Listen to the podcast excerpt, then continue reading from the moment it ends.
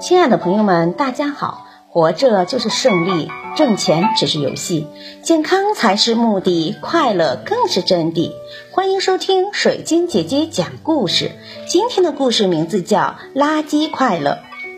快乐是人类的追求，不过追求快乐的方式正是拉开人与人之间差距的重要性。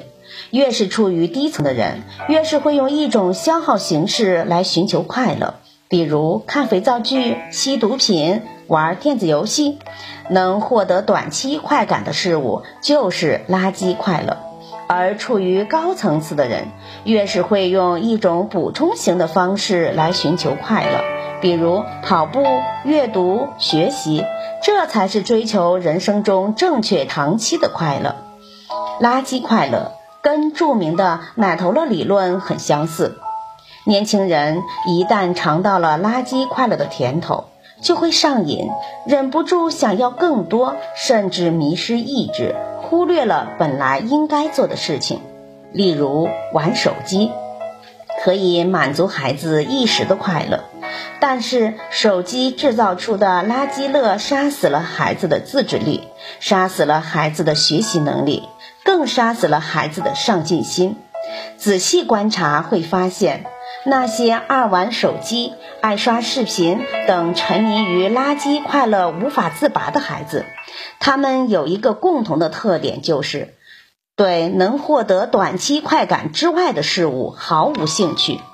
当家长发现、感觉到事情的严重性时，才去制止，已经后悔了，要么暴力制止，要么不知所措。父母是孩子和垃圾快乐之间的一道墙。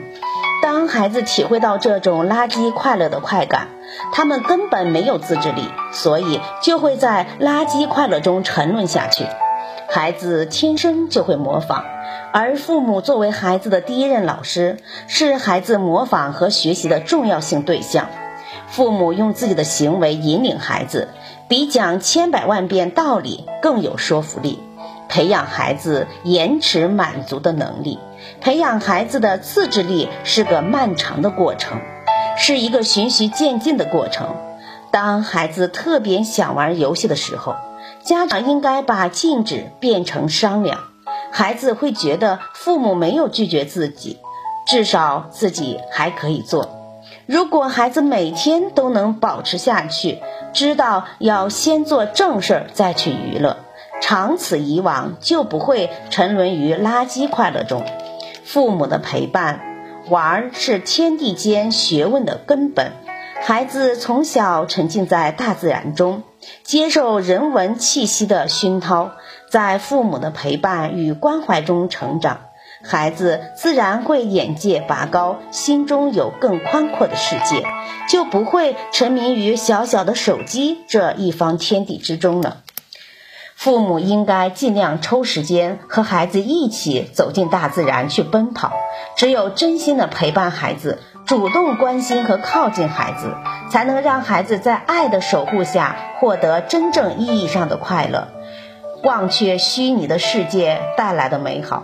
孩子是否遭受垃圾快乐的余毒，和虚拟世界关系并不大，主要是取决于父母的态度和做法。父母的教育缺失，才是孩子痴迷于垃圾快乐的根源。感谢收听，再见。